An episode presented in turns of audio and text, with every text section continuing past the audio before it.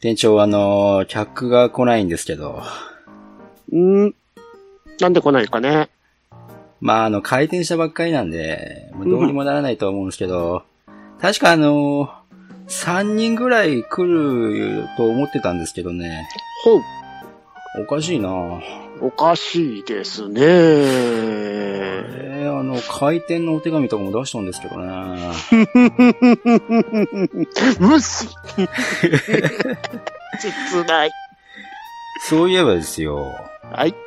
あのー店長は YouTube とか見るんですか？うーん、予告編だけですかね。ああ、そうなんですか。僕結構 YouTube がっつり見てるんですけど、おあのーバーチャル YouTuber って流行ってるんですか？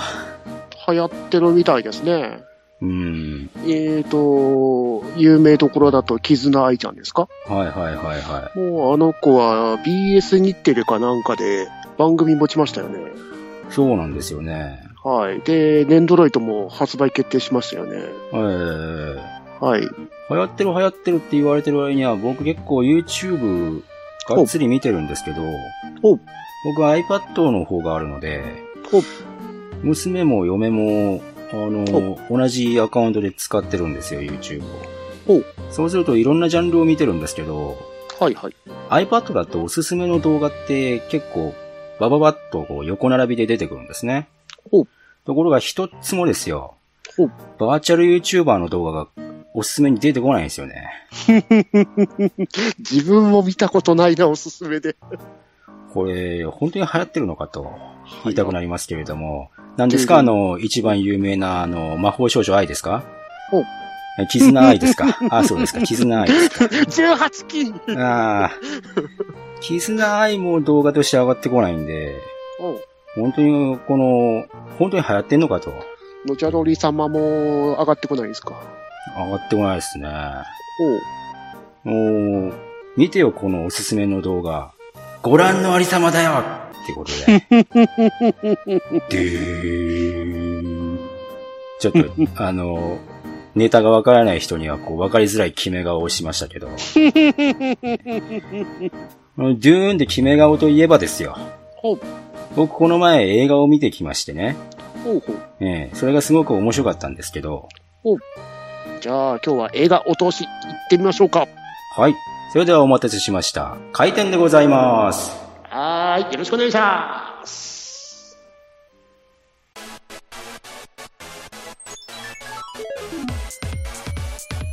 N スバエンズバーへようこそ当店はアニメやゲーム映画などとにかく興味のあるものを片っ端から手をつけて乱暴に取り上げてご紹介するポッドキャスト番組です内容にはネタバレ前提での話が含まれますのでご注意の上ご視聴くださいはい、というわけで、えー今回はお、えー第1回でございます。第1回、やったーはい。この番組については多分あの、あかねちゃんの方が喋ってると思うんで、そっちでいいんですけれども。はい、お願いします。どうもどうも。こんにちは。えー最近、自分の働いてる会社が、えーちょっと話題が炎上しているニナッチと、こんにちは。えっ、と、リリカルナノハ最高、とめきちです。はい。どうもお願いします。はい、お願いします。はいえー今回は映画を見てきたということで、今回のお題は、おジュマンジ、ウェルカムトゥジャングルでございます。イェーイイエーイということで、と、ジュマンジっていうのはですねほ、もともとその絵本だったんですけれども、原作があってね。はいはい。で、この絵本を、えーまあ映画化した第一作がお、ずいぶん前にあったんですけど、1995年ですね。そうですね。はい。で、まあ、ちょっとリメイクの話とかお、いろいろあったんですけど、まあ、その主演の俳優さんが死んじゃった時に、そういう話を出してきたので、はいあ。の、話題が炎上したりとか、うん。いろいろあったみたいなんですけど、そこら辺はまあ関係なくてですね、うん今回は。えーうんえーこの十万字の第一作の、魂的続編とかいろいろ出てるんですけど、うん。ザスーラーとかありますもんね。そうですね。はい。で、一応、今回の我々が話す、Welcome to Jungle の方は、おこっちの第一作、ジュマンジの、おえー正当的な続編という。風には言ってますけれども、はい。うん。その前作を知らなくても、うん。一応大丈夫っていう。ですね。一応というか、ほとんど大丈夫っていう感じですね。うん。冒頭であのーなんですか、ボードゲームが、うん。なんであんなとこにあんのとか、うん。うん。あの、途中で、えー、まあ、前任者がとか、うん。そういう話題があった時に、おっていう風なところになるとは思うんですけど、うん。前作は基本的にはあの、うーん僕が見た感じだと B 級的なあの、ギャグを挟むっていうんですか？うん。うん。そんな勢いで、ちょっと、ジュブナイル的要素が強めうん。というような感じなんですよね。ですね。で、えー一方今回はお、えー完全にギャグに振り切ってる感じですね。えーもう本当に、青春爆発爆発でギャグもギャグっていう感じでもう本当に。今回すごいです。だので、うん。今回あの、バカ映画なので、うん。ね見る人もあの頭空っぽにしてバカになってみないと、ちょっと面白くないのかなとおいう感じですね。えーお結構賛否両論で、えー評価も分かれてるみたいです。うん。うん。で、今回の映画なんですけれども、おえー、とめきち的うん。映画レビュー、10点満点中何点ですか？うーん。うーん。5点。?5 点。うん。うん。えー、ニナチ的10点満点中。お10点。イェーイえー満点イェで今回、普通に評価すれば、確かに僕も5点ぐらいだと思うんです。えー、なんで10点つけたかっていうと、うん。その、ギャグもギャグだし、うん。バカ映画だし、うんで、この、今回、ジュマンジっていうのは、うん。ゲームの中のお話なんですよね。ですね。このゲーム自体も、うん。結構、90、90年前半、うん、古いゲームの、えースタイルといいますか、そんなゲームなので、そんなゲームの中で繰り広げられるストーリーなので、うん。ものすごくご都合主義だし、ものすごく説明不足だし、うん。そんなゲームあるよねっていう。そう。マガオマッカーまあ、その、ものすごくこう、ゲームの中だから許される、その、行き当たりばったり感っていうんですかね。そういうテンションでやったので、うん。何でもかんでも、うーん、ゲームの中だから OK だねっていう感じで、ものすごく面白かったので、うん。10点満点とおいう風にしたんですけれども、うん一応この映画を見る前に、うん。一応、この呪文字をね、うん。お互いにすり合わせて見に行きましょうとお思ってた時にですよ、うん。えー僕の中ではうん。正直真顔クラスの回になるのではないかと 思っていたんですけど、うん。それからなんでかっていうと、うん。いろんな各所で、の芸人さんとか、俳優さんとか連れてきて、えーイベントをやったりですとか、うん。あと、一番ひどかったのが、うん。えー、ファイナルファンタジーブレイブエクスヴィアスとかいう、えー、ゲームとのコラボ動画が、随分と広告で流れてまして。えーあれがすっごい真顔だったんですよ。この映画、このテンションで行くんだったら、マジつまんねえぞ、と。いう風なところで心配だったんですけど、いざ蓋を開けてみると、いらなかったんちゃうん、そういうのっていう。え ーいうぐらい面白かったということでねお。一応、あらすじうん。となりますと、えー、まあ、ゲームうん。が出てくるまでちょっとあるんですけど、はいはい。そもそも呪文字っていうのは、うん。まあ、前作の話ですけど、うん。呪いのボードゲームみたいな感じで。ですね。で、プレイヤーが、えーボードゲームをプレイすると、うん。ボードゲームの中から動物とかうん、いろんな、なんか凶暴なものがたくさん出てきて、はい。一応前作は現実世界を侵食するようなお話なんですよね。でしたね。うん。で、プレイヤーは一応ゲームの中に閉じ込められたりとか、そういうのはあるんですけれども、基本的には現実世界のお話みたいなうん。感じだったんですよね。で、はいまあ、犠牲者を求めて、あの、ボードゲームがうん捨てられても捨てられてもどっかに流れ着くみたいなね。誰かの手元にたどり着くみたいな感じで。はいはい。こんな感じで前作の最後はなんかこう、川だったかな？海だったか捨てられて。海辺のところに流れ着いて誰かが拾う的なところで終わったんでしたっけ？そうでした、そうでした。はいうん。で、えー、まあ、前作とうん、またちょっと、えー、違う人なんですけれども、はい。今回も海辺から始まって、はいはい。ね、どんどこどんどことか流れてるところに、えー、あれは多分父親ですね。ああ、父親なんだったんですね。はい。はいはいはい。で、その父親が十万字を拾ってきて、はい。息子に面白いものを見つけてきたぞってことで手渡したわけですけれども。うんうん。で、その息子が、まあ96年ぐらいというと、はいまあ、あれですね、格ゲーが、うん、前世紀ぐらいの時代ですか。そうですね。キングオブファイターズ96の頃ですからね。そうですね。はいはいはいはい。コンピューターゲーム、うん。がっつが、がっつりな、えーキャラ、あのーその少年が、はい。ボードゲームを手にした時に、うん。ボードゲームなんて今時誰もやらねえよって、うん。棚の上にポーンって投げるんですけれども、ですね。うん。その、呪文字必死すぎまして、うん。えーえー夜中に自分を改造し出すんですね。ガッチャンゴッチャンと。妖魔夜行的なやつですね。あいつは。本当ですよね。で、あの、ひときわ輝きましてはい、そしたらどんどこどんどこって音楽音音楽が流れましてね。うん。うん。で、気づいた少年が、うんえー夜中に蓋を開けたら、うん。もう、ちょっとなんか大きい箱なのに、開けたら、ちょーんっていうぐらい、ちっちゃいゲームソフトになってましてね。ですね。で、少年がゲームを起動したら、うん。ってなるわけですね。ですね。で、そこからまあまた現代に時間が飛ぶとうん。いう感じなんですけれども、うん。で、ここでやっと主人公が出てくるわけですけれども、はい。うん。主人公は、あのーちょっと気が弱い、ゲームオタク、うんうんスペンサーっていう少年なんですけどね。はいはい。で、あのーまあいろいろかんや、わんやかんややってるんですけれども、うん。まあ、小さい頃からのうん、ちょっと、な友達なんですけれども、最近はちょっと仲があんまり良くないのかな、みたいな感じで、うん。うん。あの、アメフト部の友達がフリッチっていうのが出てきて、はいはい。うん。で、その学校の中で、えーまた、ヒロイン格の二人が、うん。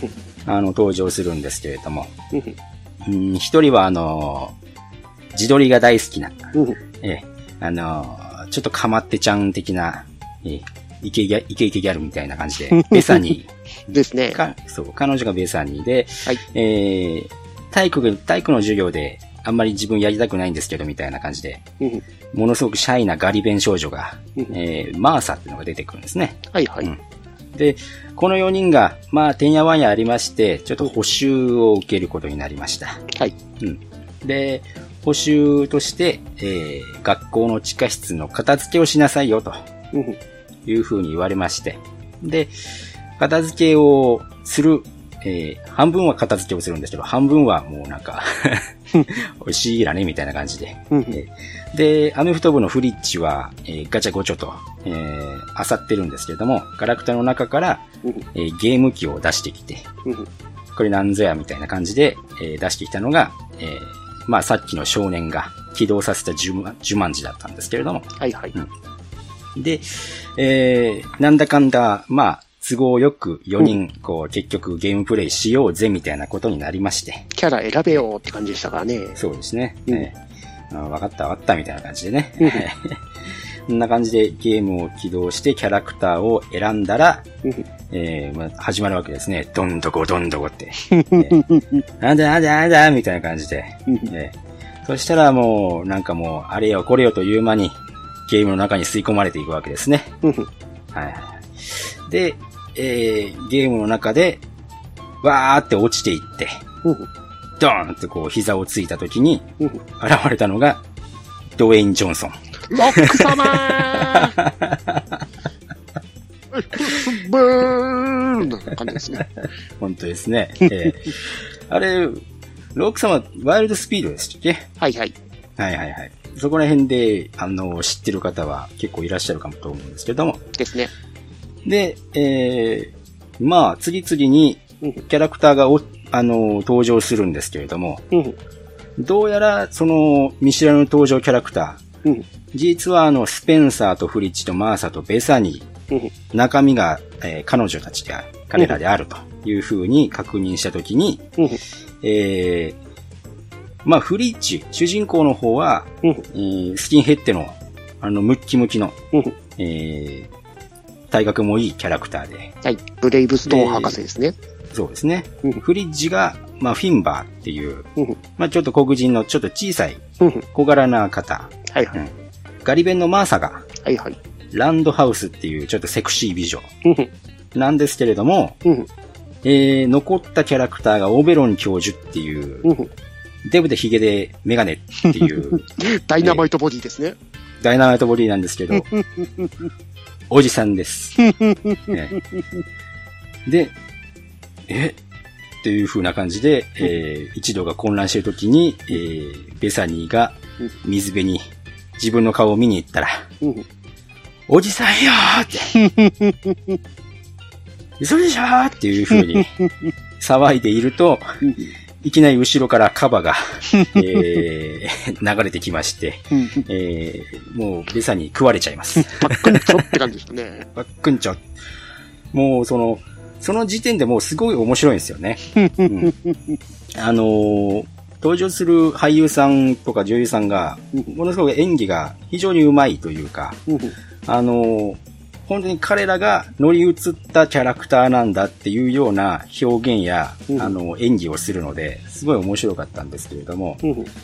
あのーで食われてしまって、ベサに、ああ、食われちゃったよ、死んじゃったよ、みたいな感じで思ってたら、えー上空から、いきなり、またベサニーが落ちてくるわけですね。うんオベロン教師でね。ブーンって落ちてきたんですけど、えー上空300メートルから降ってきたわよみたいな感じで言ってるんですけど、えーどうやら、あのーなんかコンティニューできるみたいなね、うん。えー視聴者的にはわかるという風な感じで。えーで、まあもう、どんどんカバが襲ってくるんですけれども、うん。えーそんな中で、えーまあジープで NPC キャラクターが助けに来るんですけれども、うん。はい。Welcome to Jumanji! って言ってね。えーで、どうやらこの世界は、あの、ゲームの中で、えーなんかゲームの中で目的を達成しなきゃいけないんだよ、とか、いう風なところを、まあ、スペンサーがね、ゲームオタクなので、うん。えーいろいろ説明するんですけれども。うん。で、まあ、スペンサーがね、リーダーシップを取ってるんですけれども、えーここでキャラクターのねお、あのー胸を偶然叩いたらですよ。うん。あの、ステータス画面が出てきたということで、うん。えー各キャラクターの特技とかスキルとか弱点があるんだよっていうのが、うん。えー出てくるんですけれども、主人公のブレイブストーン博士っていうのが、はい。えースキルがうん。勇気、うん。あとクライミング、うん。そしてスピード、うん。うん、ここら辺が得意で、ブーメランが得意だと。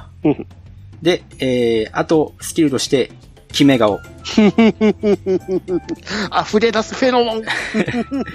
決め顔って言った瞬間に、ドゥーンつって、すごい決め顔をするんですけど、ロック様決め顔。そう、もうその時点で僕もう大爆笑してですね、もう笑いをこらえるのが必死だったんですけれども、だから僕一人で映画館にいたらもう大、もうか声を上げて笑ってると思います。で、一応弱点はブレイブストーン博士、主人公っぽいので、うん弱点なしと。なし。なし。で、えー、アメフト部のフリッチが取り移ったフィンバー。うん。えーフィンバーは動物学し動物学者で、うん。うん。で、スキルが動物学。うん。うん。動物に詳しいよ。あとは武器運び。うん。背中にリュックを背負ってるんで、いろんな武器が収納できますよと。うん。うん。で、弱点が、うんえー、強さ、スピード、えー強くもないし遅いと。いうところで チビなのに遅いの。使いたくねえ。使いたくねえ。あと弱点が、えーケーキ。意味わかんねえ。意味わかんねえ。で、これは後からなんですけれども、えー後からわかるんですけれども、えーフィンバーはケーキを食べると爆発します。ケーキの概念もよくわかんね で、えーセクシー美女になったランドハウスはい、えーマーサなんですけれども、えースキルが空手、え。太極拳、合気道、うん。そしてファイティングダンス。うん。ダンス武術って何って字幕では言ってたんですけど、ダンス空手と書いてありましたね。えーここれも後からわかるんですけれども、音楽を駆け出すと、えーダンスをしながら戦える。そして弱点が毒と。う んえー毒蛇に噛まれると一瞬でゲームオーバーになっちゃうと。ですね。で、えーベサニーが変身したオデブのオベロン教授。う んこちらが、あの、スキルが地図作成。ほうん。で、真っ白な用紙紙に、えー何も書いてないように見えるんですけど、オベロン教授だと地図が書いてるように見えたりするという風なスキル。うん。であと、考古学。うんで、古生物学と。うんそして弱点が持久力と。うんまあ、見たまんまとういう。ん、見た目まんまですね。えーで、まあ、ゲームの中なので、うん。キャラクターが、えー意図しなくても、そのスキルがちゃんと発動して、うん。いろんな知識というものが引き出せたりですとか、うん。ブレイブストーン博士だと、あの、スピードとか、うん勇気とかを発動して、普通に、あの、なんか雑魚と戦ったりできるとか、うん。えーえー便利なスキルになってるうん。というところですね。ですね。で、一応 NPC から説明されたのが、うん。えー、まあ、ブレイブストーン博士とちょっとライバル関係にある、あのーちょっとした冒険家なんでしょうね。同じような同業者なんでしょうね。うん。うん。そいつから、えーそいつが、あのージュマンジの森の奥に、うん。えー伝説のジャガー像っていうのがあって、うん。えーその目にはまってた宝石を取り出しちゃったので、うん。あのージュマンジっていうステージにね、えー呪いが溢れちゃったと。うん。いうことで、ブレイブストーン博士、あのー宝石をジャガー像の目に戻してくれと。うん。呪文字を救ってくれよっていうことで、えー、よろしくということで、はい。NPC はあの、宝石を奪ってきたのでお、ええ都合よく、ゲーム、ゲーム、ゲームなのでね、都合よく目を奪ってきたんで、えーこれ渡すから、あとよろしくということで、え で、次のステージに行きなさいみたいな感じでね、うん。はい、いう風な感じで、えー物語が始まると。うん。いう風なところなんですけど、うん。まあ、あのスペンサーがね、えー、まあ、みんな頑張っていこうぜっていう風に、リーダーシップを取るんですけれども、うん、で、決め顔をしながらね、後ろ向くんですけれども、え ーいちいち眉が上がる。で、マーサとか、ベサニーですとか、えー見て、うわ、ちょっと惚れちゃいそうとか言ってるんですけど、で背中越しに、えーフリッツ・スペンサーが、あの、don't cry, don't cry, don't cry, don't cry つって、泣くな泣くな泣くなつって、めっちゃ不安やんっていうこいつ。ここら辺がね、非常にあの、少年チックでね、いいですね。いい演技してましたよね。いい演技してるんですよね、ドウェイン・ジョンソンがね、やっぱりね。うん。で、まあ、あの、そんなにね、ストーリー、えーそのまま、えー追うっていうのもね、うん。なんとも思いますし、えーこのね、その、ジュマンジ、うん。お互いに、どこら辺がうん。おすすめポイントだったかっていうシーンをうん。選んでいこうと思うんですけれども、うん。うん。あのー物語中盤で、うん。えーまたプレイヤーキャラ増えるんですよね。うん。うん。で、彼がその物語序盤で、うん。えーゲームに吸い込まれていったっていう、えー少年だったんですけど、はい。うん。まあ、彼と、えー一応、ベサニーが、うん。なかなかいい間柄になるみたいなね、うん。感じなんですけれども、あのー僕が良かったなって思ったのは、うん。えー最後、うんラストシーンスか、うん元に戻っていって、うん。えーベサニーがね、うんえーその、シープーレンでしたっけ？はい。えー彼に出会って、うん。えー物語クリアして、うん。まあ、現実世界に戻ってきて、うん。うん。で、アレックスはどこだろう？なみたいな風な感じで、うん。えー歩いてたら、まあ、アレックスが出てきて、って感じでね、あそこのシーンがすごく良かったんですけど、あれは良かったですね。その、もともと化け物屋敷だったじゃないですか。現実の世界だと。うん。で、まあその、自慢寺の世界をクリアしたってことで、現実改変されたことで、って感じで、あそこに繋がるわけですからね。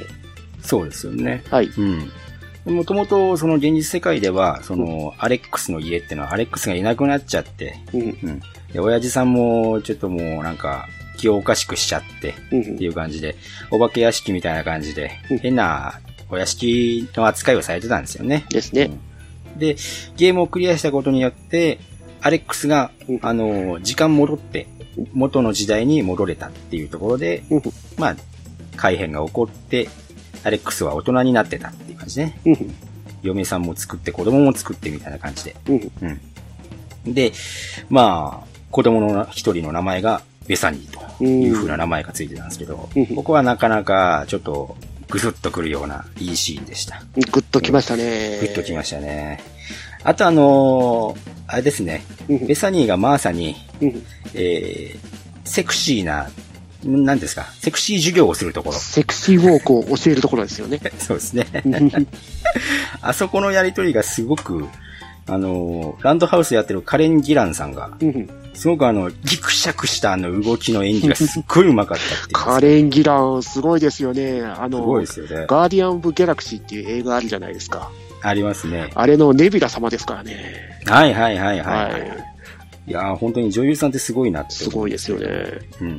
で、その、相方のオベロン教授も、うんジャック・ブラックがやってたんですけども、うん彼があの、すごく女性っぽい演技が、すごく上手いというか、正直、あれは見てて、もう完全にベサにしか見えなかったですね。そうなんですよね。うん。そこら辺が僕すごく良かったなっていうふうに思うんですけど本、当にジャック・ブラックはすごい乙女チックなんですよね、動きの一つ一つが。本当ですよね。あそこはすごく面白かったです。友吉さん的にはシーンはどこら辺おすすめでしたいですか、えーっと、あのースペンサーとマーサのキスシーンですね。はいはいはいはい。スペンサーとマーサのキスシーンっていうのは、あの、ゲームの中の話ゲームの中ですすね。か。はいはいはいはい。いや あの、見てきた映画の中で一番みっともないキスシーンっていう。僕もあの、お、お、いい感じにキスするのかって思ったら、あの、ガブリっつって、クソっていう。もうガツンゴツンみたいな感じで、もう、これはひどいとか言いながら、大爆笑してましたからね、そうね本当にね。あれは両役者うまいわーって感じでしたね。怖いわーって感じでね、本当に。はいで、またこれ、現実世界に戻ってきてのキスシーンがあるんで、それもね、合わせていいですよね。対比してるところがまたいいですよね。そうですね。はいうんで、そうですね。うん今回、ジュマンジ前作うん。にも、まあ、サービスシーンと言いますか、うん。えーシープレーンが、うんあの、前任者の基地だよって言って、うんえー前作の主役の名前が出てきたりとかね。うん。えーまあ、名前だけなんですけど。ですね。あとは、サイが出てきたりとか、サイが出てくると、あ、ジュマンジやわっていう風な感じはするんですけどね。うん。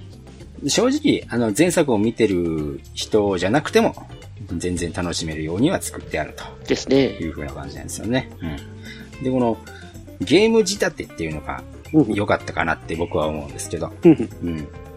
だから、ゲームの中のお話なので、都合よくフラグが立ったりですとか登場人物が無双できたりですとか、うん。都合よくこう、登場人物たちがクリアしちゃうとか、そういうところで、えーあとはその、なんていうんですか、その、結局その、スペンサーとマーサの恋のやりとりっていうのも、うん。ものすごくあの、え、えーみたいな、どんどん、どんどんどんどんこう進展していくんですけど、うん そんな都合いいことあるみたいなところもゲームの中だからっていうところもあって、うん。いいんじゃないかなっていうところがあるんで、なので、今回その、まあいろいろ賛否いろいろあるんですけれども、うん。このゲーム仕立てにしたっていうのは、逆に良かったんじゃないかなと。うん。で、前作の焼き回しをされても困った、困っただろうし。うんうんで、批判の中には、その、新しいことをやってないですとか、うん斬新なことをやってないですとか、そういう風な評価があったんですけれども、このジュマンジっていうゲーム自体が、もう随分前の古いタイプのゲームソフトっていう風なところの中で繰り広げられることなので、うん。全然あの古典的な、古典古典なギャグでいいと思ったんですよね。うん。なのでそこら辺も含めて、あの、ゲームだから、全部ゲームだから、それで良かったんだっていうことで、僕は大満足でした。うん。で、あの、いろいろ本編終わった後に、うん。で、あの、最後、最後ガシャーンやるじゃないですか。ガッシャーンやって、うん4人もう背向けて、もう、もう知らんみたいな感じで、もう、ハッピーエンドでこう立ち去っていくんですけど、その時にあの、でってってってってってってってって始まって、シャーって始まるんですけれども、Welcome to Jungle! って感じですよね。そうなんですよね。もう本当に、ガンザードローゼスの名曲ですよ。そうですね。はい。で、Welcome to the Jungle がうんうんうん始まってしまって、ええ予告編でもまあ、随分使ってた曲なんですけれども、もう、Welcome to the Jungle って始まっちゃうしまうんですけども、そこでもう、僕はもう、うわ、すっげえみたいな感じで。ええで、あの、最後ですか。うん It's gonna play new down! ふわーって言った瞬間に、うわもう、もう、気持ちいいって感じで、終わったんですよね。で、この気持ちいいところで、後に、そのエンドロールの後に映像が来なかったっていうのも、意外と爽快感があって、ええ。そういうところで、えートータルで、えーもう最初から最後まで、すっきりさせてくれたからもう、これでいいんじゃねみたいな感じで、えーすっきりして映画館は出てきました。うん。はい。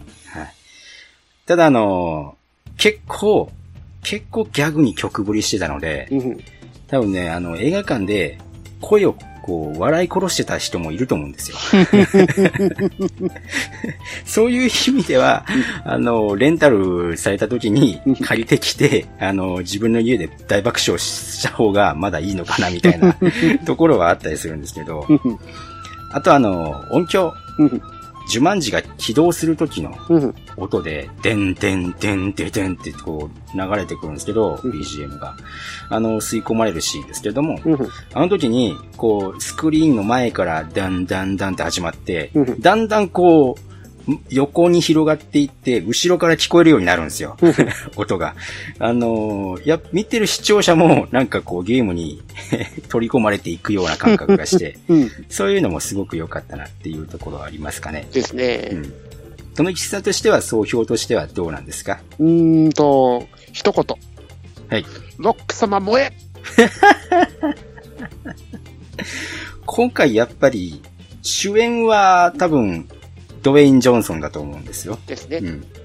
主人公スペンサーはアレックス・ウルフが担当してるんですけれどもうん、やっぱり通通して一番、えー主演としてやってるのがドウェイン・ジョンソンということで、ドウェイン・ジョンソンのその、なんていうんですかねうん、スペンサーとしての表情の演技とか、身振り手振りがすごく面白いんですよね、コミカルで。あの童貞臭さの演技がすごかったですね。すごいですよね。はい。うん。これがなかなかね、やっぱりこう、呪文字のいいところだと思うんですようね。んうん。あれは正直嬉しかったですね。ロック様はいいいねっていう。うん。主演の4人ですかう。ん主演の4人の演技がしっかりしてるんで、うんうん。で、ドウェイン・ジョンソンの、その、童貞臭いうん演技。それから、フィンバー役のケビン・ハートの、うんあの、ちょこまかとした、あの、感触を起こすような演技ですか。うん。この、フリッチ自体も結構ね、あの、感触を起こしやすいような感じで、うん、やってたんで。で、あと、やっぱり、カレン・ギランの、うんえーちょっとシャ、シャイな女性の、らしい、このギクシャクした動きですとか、うん。あと、ジャック・ブロックのなんと、なんと言っても、あの、ベサニーらしい、うん。ものすごくなんか女性らしい動きといいますかね。うん、で字幕版もね、あのーセリフ自体も、あのーすごく、それっぽい声で出してるので、うまいですよね。うまいんですよね。これジャック・ブラックの声とか思ったんですよ、僕は。びっくりしちゃいました、本当に。そういうところもあって、うん。やっぱりこの、ギャグ一辺倒で突っ走ってるんですけど、この、俳優女優の演技もぜひ見てほしいみたいな、うんそういうところもね、あって、まあそこらも、そこら辺も合わさって、非常に面白くなってるよと。うん。いう風な感じで、はい。で、まあ、まあもちろんね、ハッピーエンドで終わるんで、うん。えーまあエンディングはわかると思うんですけれども、うん。まあこのゲームの中で、えーどうなっていくんだみたいなところはね、ぜひね、うん。えー今もまだ映画館やってると思いますんで、うん。なんかバカ映画が大好きな人は、ぜひ無駄にならない映画だと思うんで、いいですよね。本当にあの、胃もたれせずに、ただひたすら笑える映画っていう、そうなんですよこのラね。イト感はすごく大切ですね。そうですね。ううん。なのでね、えー、ウェルカムトゥジャングル。ぜひね、興味ある方は映画館に足を運んでみてはいかがでしょうかということで。はい。はい。というわけで今日は、えー、ジュマンジウェルカムトゥジャングルについてご紹介いたしました。はい。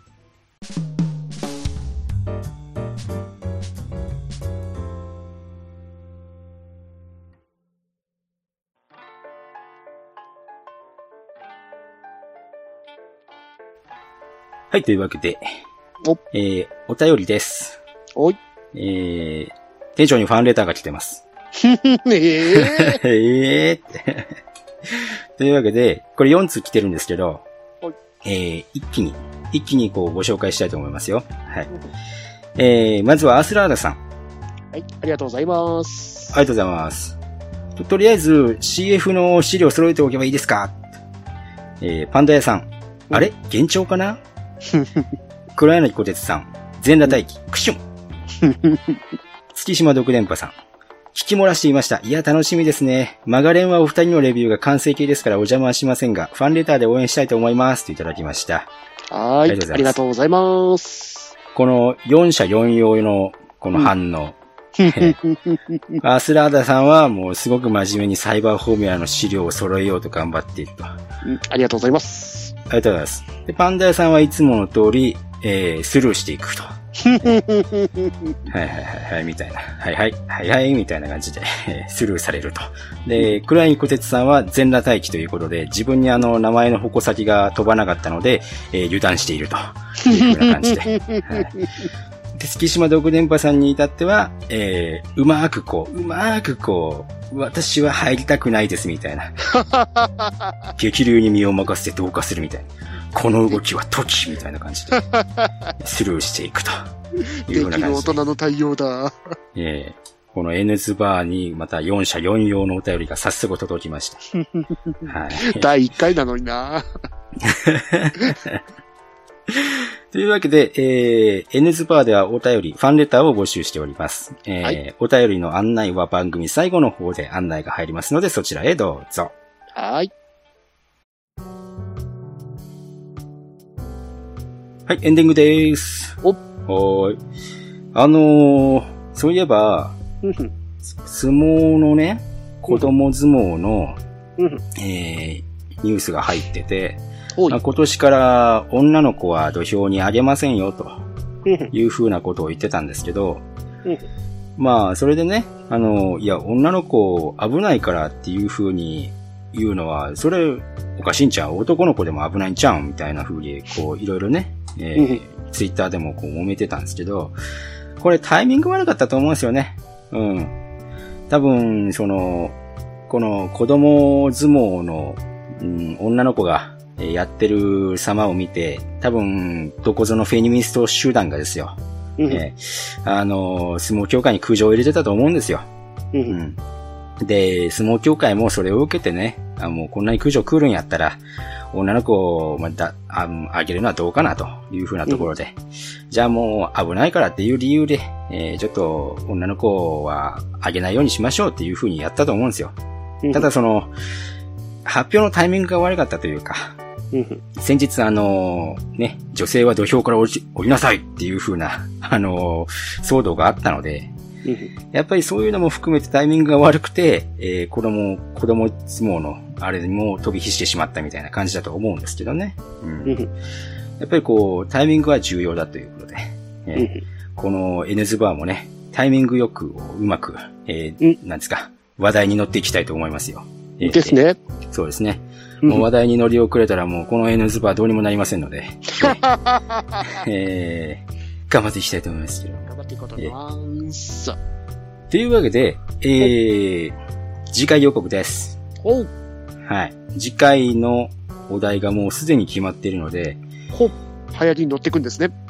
はい、乗って、いきませんおあれおかしいな、ということで、えー、えー、まあちょっと流行りというかお、えー、季節がてらと言いますか、お。うん。ここから初夏に入っていきますのでお、えー、夏といえばということで、はい。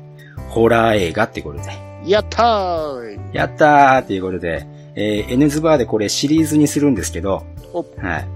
第2回は、えーニナッチのホラー映画レクチャーシリーズ、第1弾ってことで、いやー、ってことで、えー、第1弾はですね、うんえー、まあ、ニナッチ流ホラー映画の見るときの注意指南。おこれが、邦画編ということで。おはい。ジャパニーズホラーを見るときの、えー、注意点とか、えー、なぜジャパニーズホラーには真顔が多いのかとか、えーそういったところを、えー、某番組でも言っていた、あの、有名な、くのつく、えー、映画でね、えーちょっと解説していこうと思います。はい。ホラー映画というのは、えー見るのがすごく難しいものなのであるということをニナッチがつらつらと、えー次回ご紹介します。はい。はい。というわけで、えー、バーテンのニナッチと、雇われ店長の留吉でした。はいありがとうございました。また次回お会いしましょう。ありがとうございまました。バイバイ。それでは、バイバイ。N ズバーでは、皆様からのファンレターをお待ちしております。